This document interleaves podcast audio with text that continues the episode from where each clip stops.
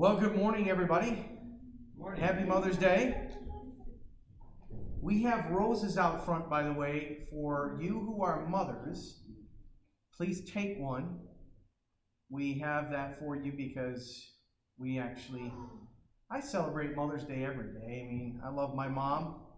Uh, I love my wife and her being a mom to my kids. And so just thank you that it's Mother's Day. Make sure you thank your moms. And if you don't have a mom, that's a miracle. So I don't know, how it's possible not to have a mom or a dad, but hey. Anyway, I hope you're all doing well. Um, we have been trying very hard to, every week, the elders and myself, contact everybody in the church. I know I do at least once a week. I get through the whole phone book and I call you and I say hi and see how you're doing. If we don't get a hold of you somehow or some way, please don't hesitate. You can give us a call. We're here. You can call me on my cell phone. My phone number's on the internet, and so you can always call me and talk to me. I'm here, hopefully, and I'll be able to talk to you as well.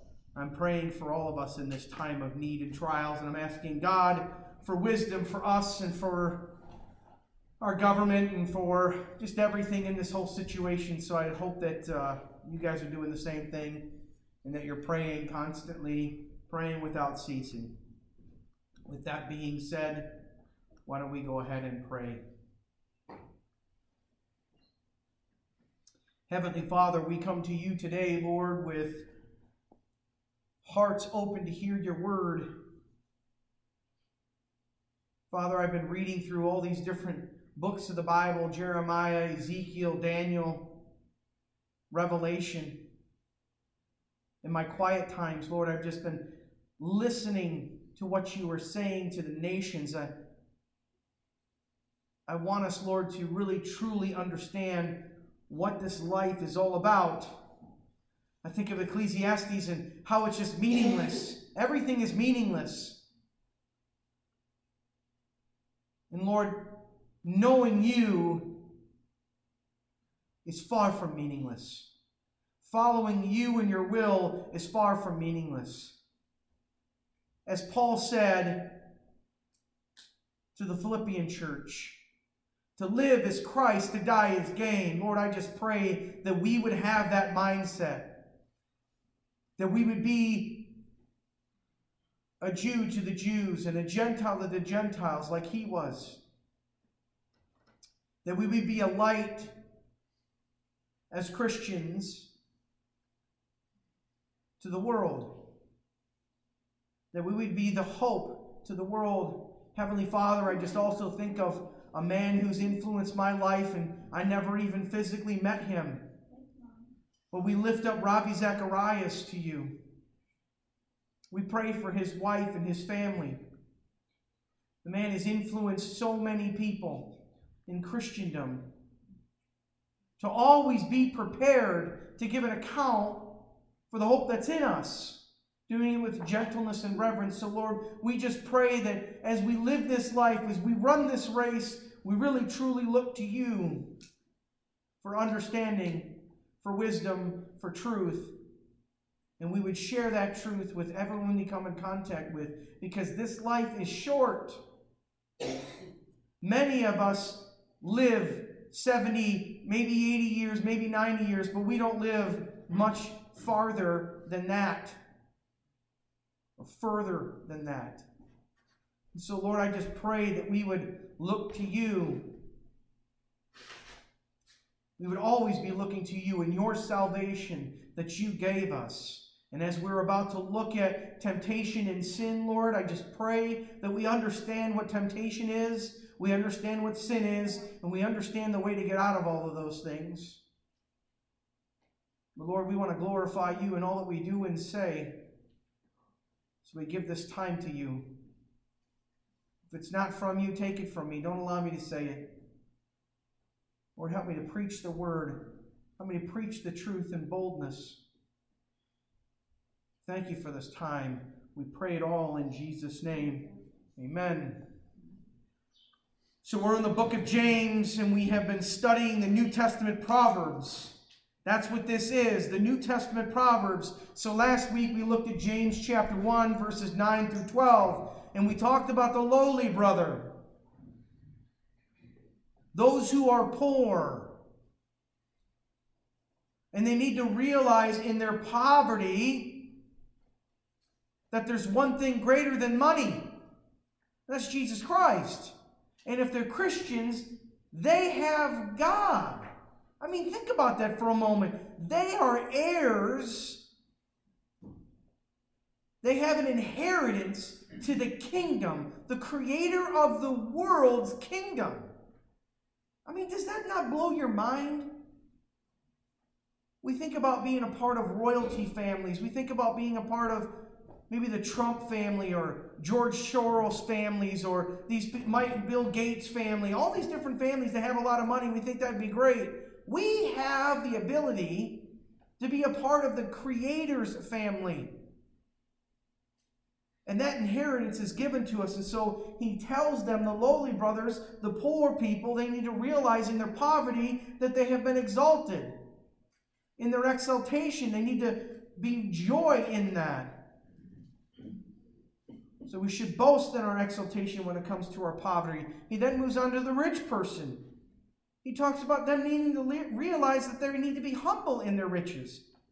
Many today have wealth and they like to flaunt their wealth. They like to flaunt around and show people how important they are and how much stuff they have. And we were just watching a show the other night. I think it was last night, Katie and I. And it was about a traveling man. And it's a guy who goes around and he went to Miami. And he was on a boat that was $100 to rent the boat for this guide. And the guide was taking him around Miami and showing him these yachts that are parked there. And one of the yachts was a couple hundred million dollars. And it was $50,000 a night to park the yacht on the waterfront. And Katie turns to me and goes, Who has that kind of money? And I said, I don't. I don't know. And he's driving in this boat and he's looking and he sees, oh, that's Sean Combs' home, P. Dad, P. Diddy's home. And we know that he's there when they have cushions out on the benches for people. It's just amazing to me how many people want to flaunt their wealth and show how important they, is, they are. And, and God is saying you can't, God is not saying, excuse me, you can't have money. Because Abraham was rich, David was rich, Job was rich. But you need to be humble in your riches. You need to give those who are in need, yes, and take care of yourselves, yes. But make sure you're asking God what you would have Him do with His money. We'll get into more of that later in James when we talk about every good and every perfect gift comes from God. Lastly, we talked about riches fading away, but the man who's steadfast under trials is blessed, and they get the crown of life Jesus Christ.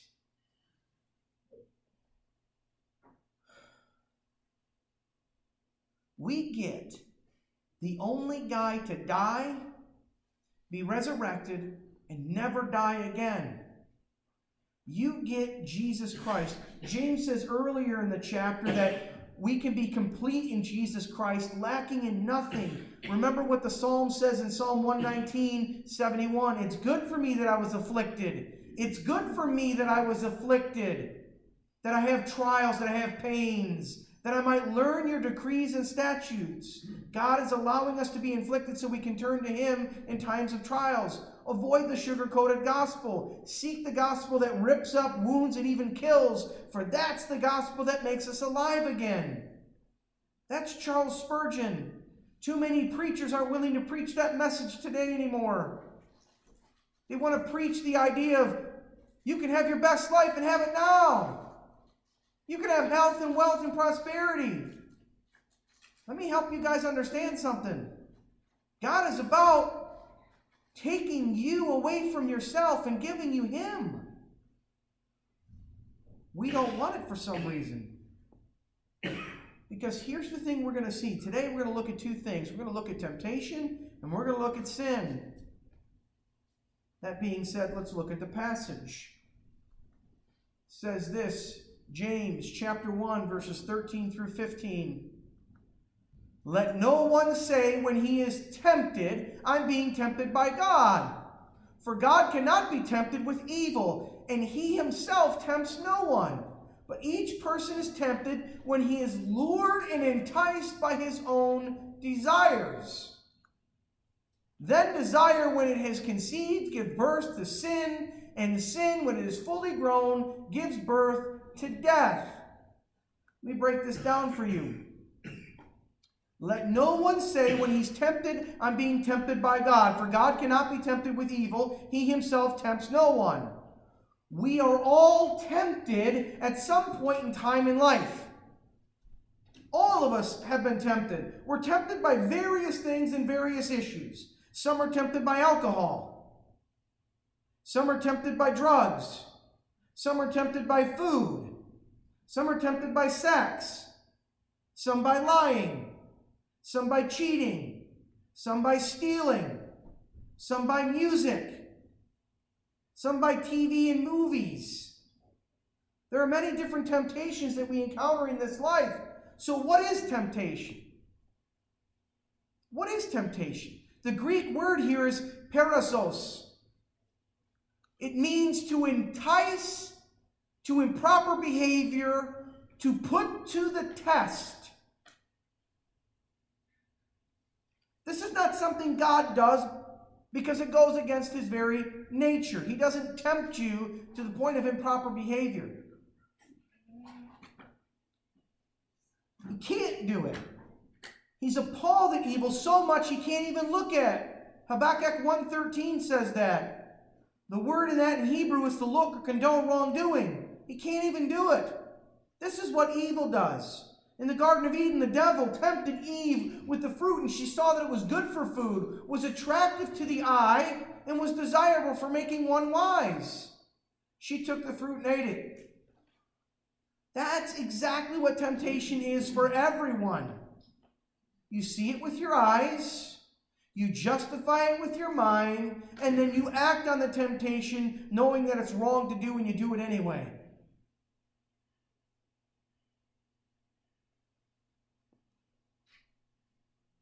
We've all been there.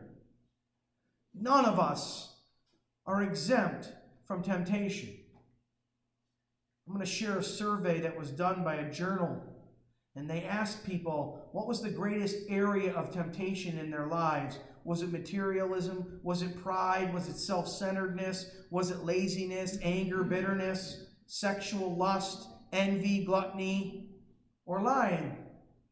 81% said the only reason they fell into these very issues was they neglected their time with God.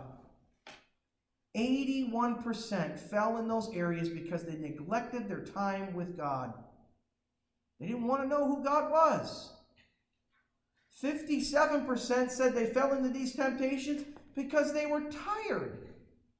Over half the people fell into one of these temptations because they were tired. 76% said that they needed help avoiding being in compromising situations. Three fourths. 66% said that the Bible study helped them. 52% that they having an accountability partner helped them.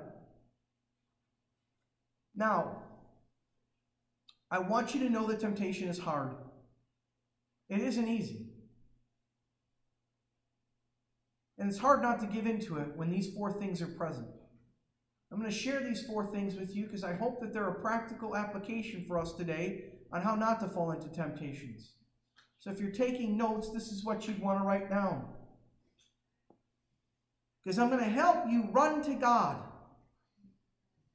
But you have to do it. You have to do it. You have to have the will to want to do this, to run to God in this temptation. Here are the four areas you need to do. You need to halt when you're hungry, when you're angry, when you're lonely, or when you're tired. Stop whatever you're doing, halt, because when you are these four things, you have a susceptibility to want to sin. Again, it doesn't mean it's the same kind of sin. Sometimes when you're hungry, you might overeat. Sometimes when you're angry, you might do something you don't want to do, like lie or have bitterness. Man's anger does not produce God's righteousness. So you need to halt. Halt what you're doing. If you're feeling like you're being tempted, that's usually because you're hungry, angry, or you're tired. So go to God. If you feel yourself lonely at night, stop what you're doing. Don't go on the internet. If you're tired, stop what you're doing and start praying. The most important aspect of being an accountability partner is sharing prayer with the person and confidence with the person. So call your accountability partner if you're angry. Call your accountability partner if you're hungry. Look to God if you have any of these things. Most importantly, pray. See, Jesus tells us to talk to God when these things happen in our lives. It's his teaching of the Sermon on the Mount, Matthew chapter 6. Our Father, who's in heaven, hallowed be your name. Or holy be your name. Your will be done on earth as it is in heaven. Give us this day our daily bread and forgive us of our sins as we forgive those who sin against us.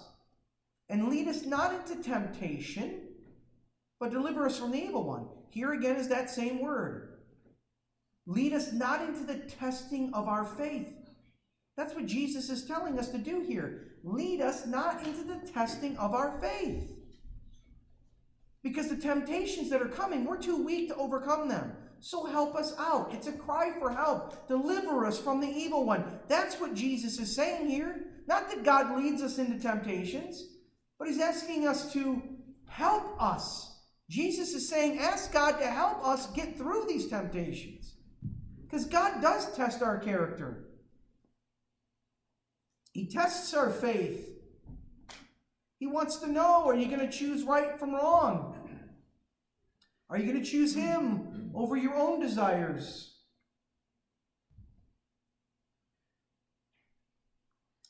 God tests, Satan tempts. Satan tempts us with anything that could take us away from the presence of God. Paul talks about the sin nature inside us as well, and how much of a wretched man he is in the book of Romans. He says this I do not do what I want to do, but I do the very thing I hate. Who will deliver me from this body of death? Thanks be to God, Jesus Christ. It's a fact that the Lord does regularly send tests and trials to his people so that they know their spiritual condition. Asking God to not lead us into the testing of our faith means that we ask Him to not test us because we already are aware of how very weak we are. That's what James is talking about here in this passage. God tempts, or tempts no one. God tempts no one. However, verses 14 and 15 sums it up pretty good on who gives temptation and what it produces. Look at chapter, or look at verse 14. But each person is tempted when he's lured and enticed by his own desires. Each person is tempted when he is lured and desired by his own his own desires. Each person. All of us. That's the problem here. It's not God who tempts us. It's each person. Our desires to run from God. We all have desires. We all act on them. Outside of God's will and not with God or against God, we then are going to produce sin, which he's going to talk about in chapter 15 or verse 15. Augustine put it this way Sin comes when we take a perfectly natural desire or longing or ambition and try to desperately fulfill it without God. Not only is it sin, it's a perverse distortion of the image of God in us. All these good things, all of our security, are rightly found only and completely in Him. God cannot produce or promote sin. However, He does allow for sin to occur so He can accomplish His higher purpose. Let me give you an example of God working inside our sin. There's a young man named Joseph. He's got a father. He's got older brothers. You can read about this story in Genesis. And his father favors him over the other brothers. And inside this story, Joseph has the ability to interpret dreams. And he goes to his father and he says to him, Hey, I had a dream. You and my brothers are going to worship me. Come to me. Serve me. You're going to need me. And it really upsets his brothers. They get really angry about it. So one day the brothers have an opportunity to get rid of Joseph because they don't like that their father loved him more. In fact, Joseph shared his dreams with his brothers and his fathers about serving him, and that really upset him. The brothers were angry about it. I want you to understand something here. This is not some strangers. This is not someone from outside his family. This is his own family members. And they're mad at him. Mad to the point that some of them want to kill him. And they actually get to the point where they can. And one of the older brothers says, No, no, no, wait. Let's sell him. Let's sell him into slavery. And then we'll tell our dad that he was killed. Because we don't like him. So each person, they have their own desires, and when their desires are outside of God's will, it turns into sin. So they try to murder their younger brother. Instead of murdering they say, you know what, I'm not going to do it. So they decide to sell him. And then he lives a messed up life. Let me just tell you about this guy's life. He goes and he has to work as a slave for someone. And that slave owner's wife says he slept with her, even though he didn't. He says, I didn't do it. And she says, Yes, he did. And so then he gets thrown in jail. And he's in jail and he interprets dreams for a couple high up guys in Pharaoh's court. And inside that, he says to the dreams for the guys, This is what's going to happen to you. And they're like, Okay, great. And Joseph says to him, Hey, remember me. They get out. Exactly what he dreamt, what they dreamt happened, and his interpretations were 100% clear and true and came right. And the next thing you know, they forget about him. The one guy does. The other guy gets killed. The one guy forgets about him for two years. He's stuck in that prison. And then finally, the Pharaoh of Egypt starts having dreams. And no one can interpret the dreams. And this guy says, Hey, I remember that Jewish guy that can interpret dreams. And he comes to him and he says to him, Hey, what is this dream? And long story short, Joseph figured out everything that was going to happen with famines and with plenty. And he becomes the second in command in Egypt. And there's a famine in the land. And then his brothers, because the father says, Go to Egypt because they got food and get us some food. And they don't even recognize Joseph anymore. The brothers get there and they have no clue who he is. And the next thing you know, he says to them, I'll give you the food, but you need to leave one of your brothers behind. Shockingly, the brothers agree to this. I mean, how crazy is that? They're willing to give up a brother for food. Yet, that's what they did. So he goes through this whole thing. And then they come back. Joseph knows who they are, and they have no clue who he is. And he trades the food for them. And then he asks for the youngest brother. And then he says, Bring my father with him too. And he reveals himself to his brothers. And the long and short of it is this These guys had sin. They had a desire to want to get rid of their brother because they didn't like him. In fact, one of my favorite verses in all of the Bible is Genesis 52. You intended to harm me, but God intended it for good to accomplish what's now being done, the saving of many lives. God allows sin in our lives and allows us to sin so his greater or higher purpose can be accomplished sometimes. The verse right there is one of my favorite, and, in the ESV puts it this way as for you, you meant it evil against me. That's what sin really is it's evil. But God meant it for good, to bring about that many people should be kept alive as they are today.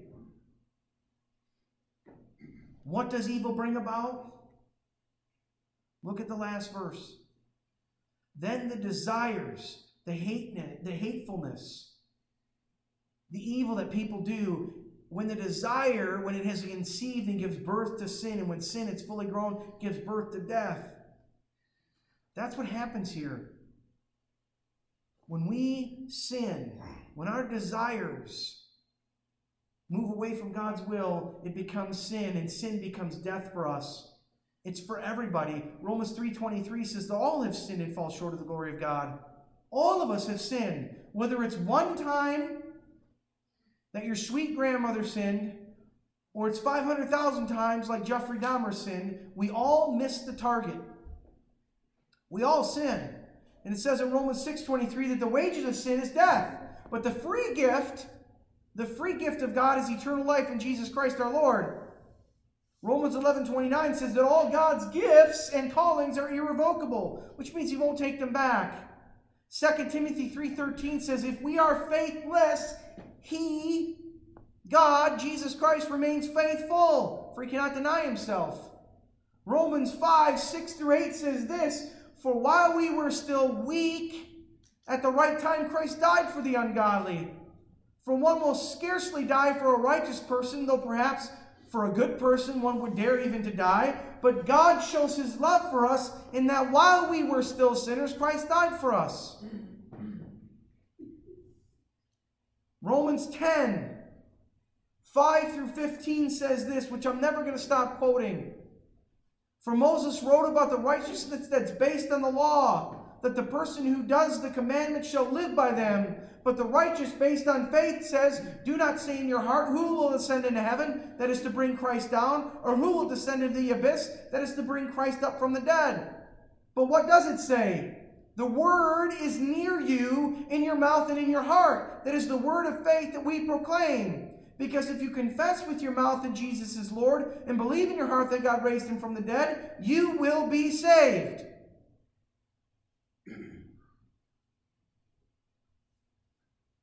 For with the heart one believes and is justified, with the mouth one confesses and is saved. For the scripture says, Everyone who believes in him will not be put to shame. For there is no distinction between Jew and Greek. For the Lord is the Lord of all, bestowing his riches on all who call on him. For everyone who calls on the name of the Lord will be saved. How then will they call on him whom they've not believed? How are they to believe in him whom they've never heard? How are they to hear without someone preaching? How are they to preach unless they aren't sent? As it's written, how beautiful the feet of those who preach the good news. I can tell you one thing my feet aren't beautiful. I'm not a foot guy. I don't like feet. They're gross. But hey, God says they're beautiful. If you go and preach the word, that's the real thing I want you guys to understand. Never stop preaching Jesus Christ to the world. I won't stop. I'm not going to give in. I'm not going to let some trial, some disease, some evil in this world stop me from preaching the truth. We need to start walking by faith, not by sight. Sin is rampant today. 97% of all men under the age of 30 watch pornography on the internet. 97% watch it. The other 3% lied about not watching it.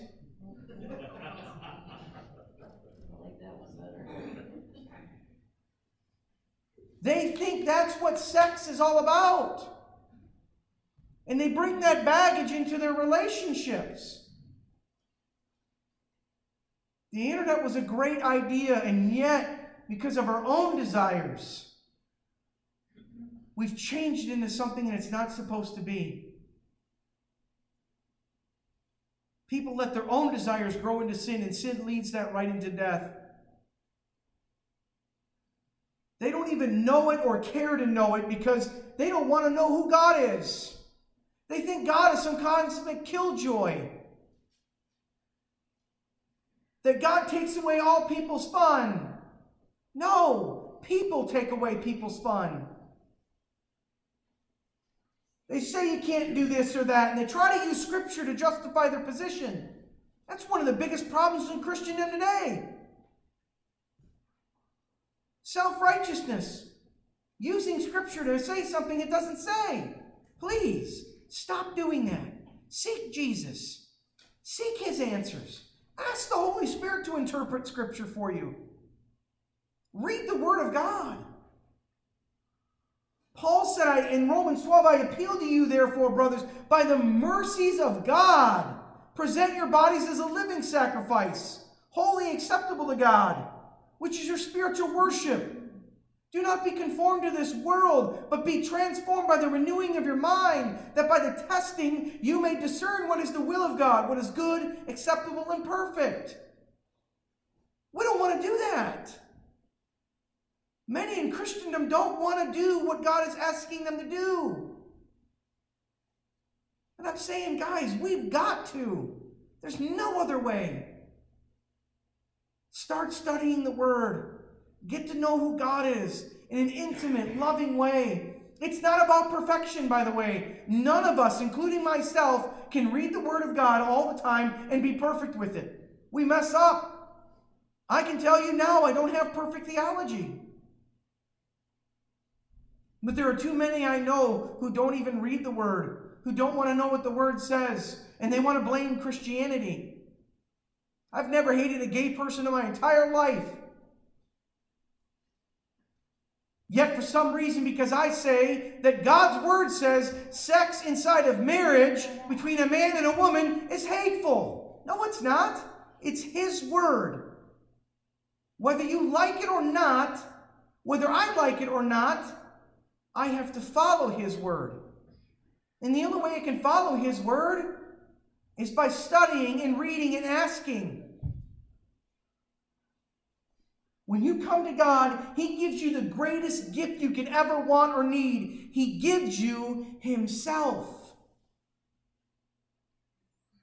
The creator of the whole world says, I want to know you and be a part of your life and love you well and give you good things and give you the desires of your hearts. But once you become a Christian and a follower of Jesus Christ, your desires start to change to his desires, to his wants. People take the eye off the prize all the time. And when we do, all too often it becomes sin, and sin ultimately separates us from God. Turn to Jesus, and you're going to find that sex is great inside of marriage, not on your phone. I'm talking to you, young men. I'm even talking. 23% of young females are watching pornography now, the study said. Turn to Jesus. And you're going to find that your desires start to change to his desires in his ways. Roger Ellsworth put it this way God, our Heavenly Father, also gives us freedom, permitting the potential for us to produce evil so that we can grow and learn responsibility. When we choose wrongly and fail, we endure the consequences of our errors. God uses our failures to strengthen us and to bring us into more of maturity and in completeness into spiritual adulthood. We get an opportunity to know who God is through our failures. My son and I had a great conversation a couple nights ago, and he started crying. He desires everyone he knows and loves to know Jesus. It made him sad because I was sharing with him that many who don't know Jesus are going to have weeping and gnashing of teeth in the end. Wide is the gate to destruction, and narrow is righteousness. And many people, even in Christendom, don't know who Jesus is. They don't know their Bible. And so he's crying and he's saying, Dad, I really want to help those who I love come to know Jesus. I said, Son, you can only tell them what he's done for you. You can share the truth of how he's changed your life. But you need to let God do the work. You can plant the seed, you can water with the truth of God, but God's the one who makes it grow. So you can't force them to become something that they don't want to be. And he was really upset about that. I said, Here's the thing, bud. The most important aspect of all of this get to know who God is, read your word, pray for those who you love. You desire that they want to come to know Jesus. Pray that God will change their heart from a heart of stone to a heart of flesh. Because Christianity is never about bad people becoming good people, it's about spiritually dead people becoming alive. Pray that there would be workers who are willing to do the same thing you're wanting to do.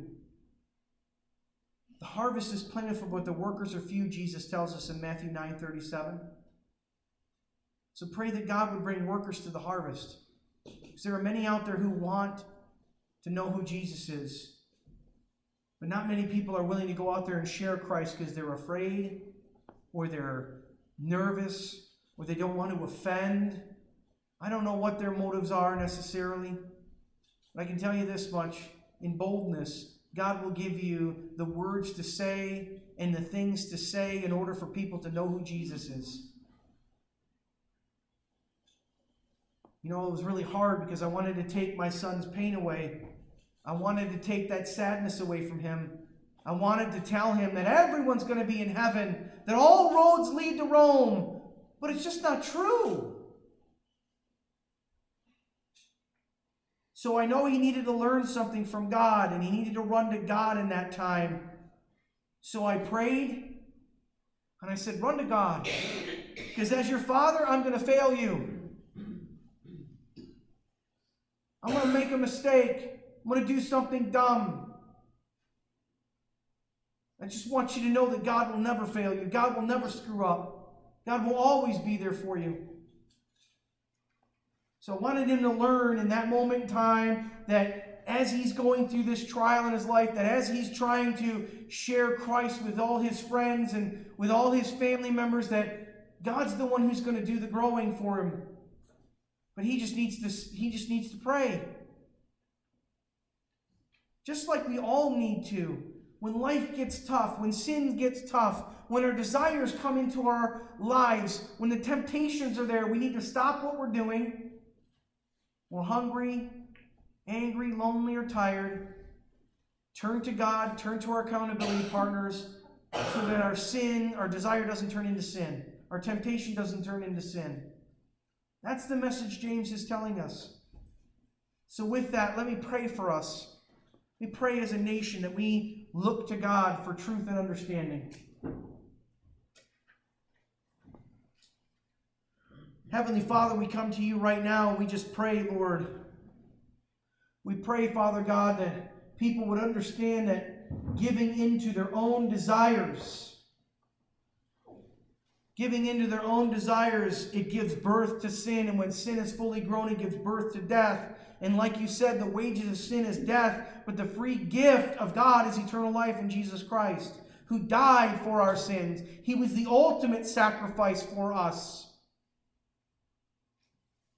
You required a payment for the penalty of sin. You required the blood of an innocent lamb. And that's exactly the title of Jesus Christ the Lamb of God, who is fully innocent. The Roman government couldn't find anything wrong with him, but the desire that was conceived in those people at the time gave birth to sin, and they wanted him crucified. They didn't want to know who he was. They didn't want to follow his ways. Lord, I pray as a church we would want to follow your ways. I thank you that you remain faithful when we are faithless. I thank you, Lord, that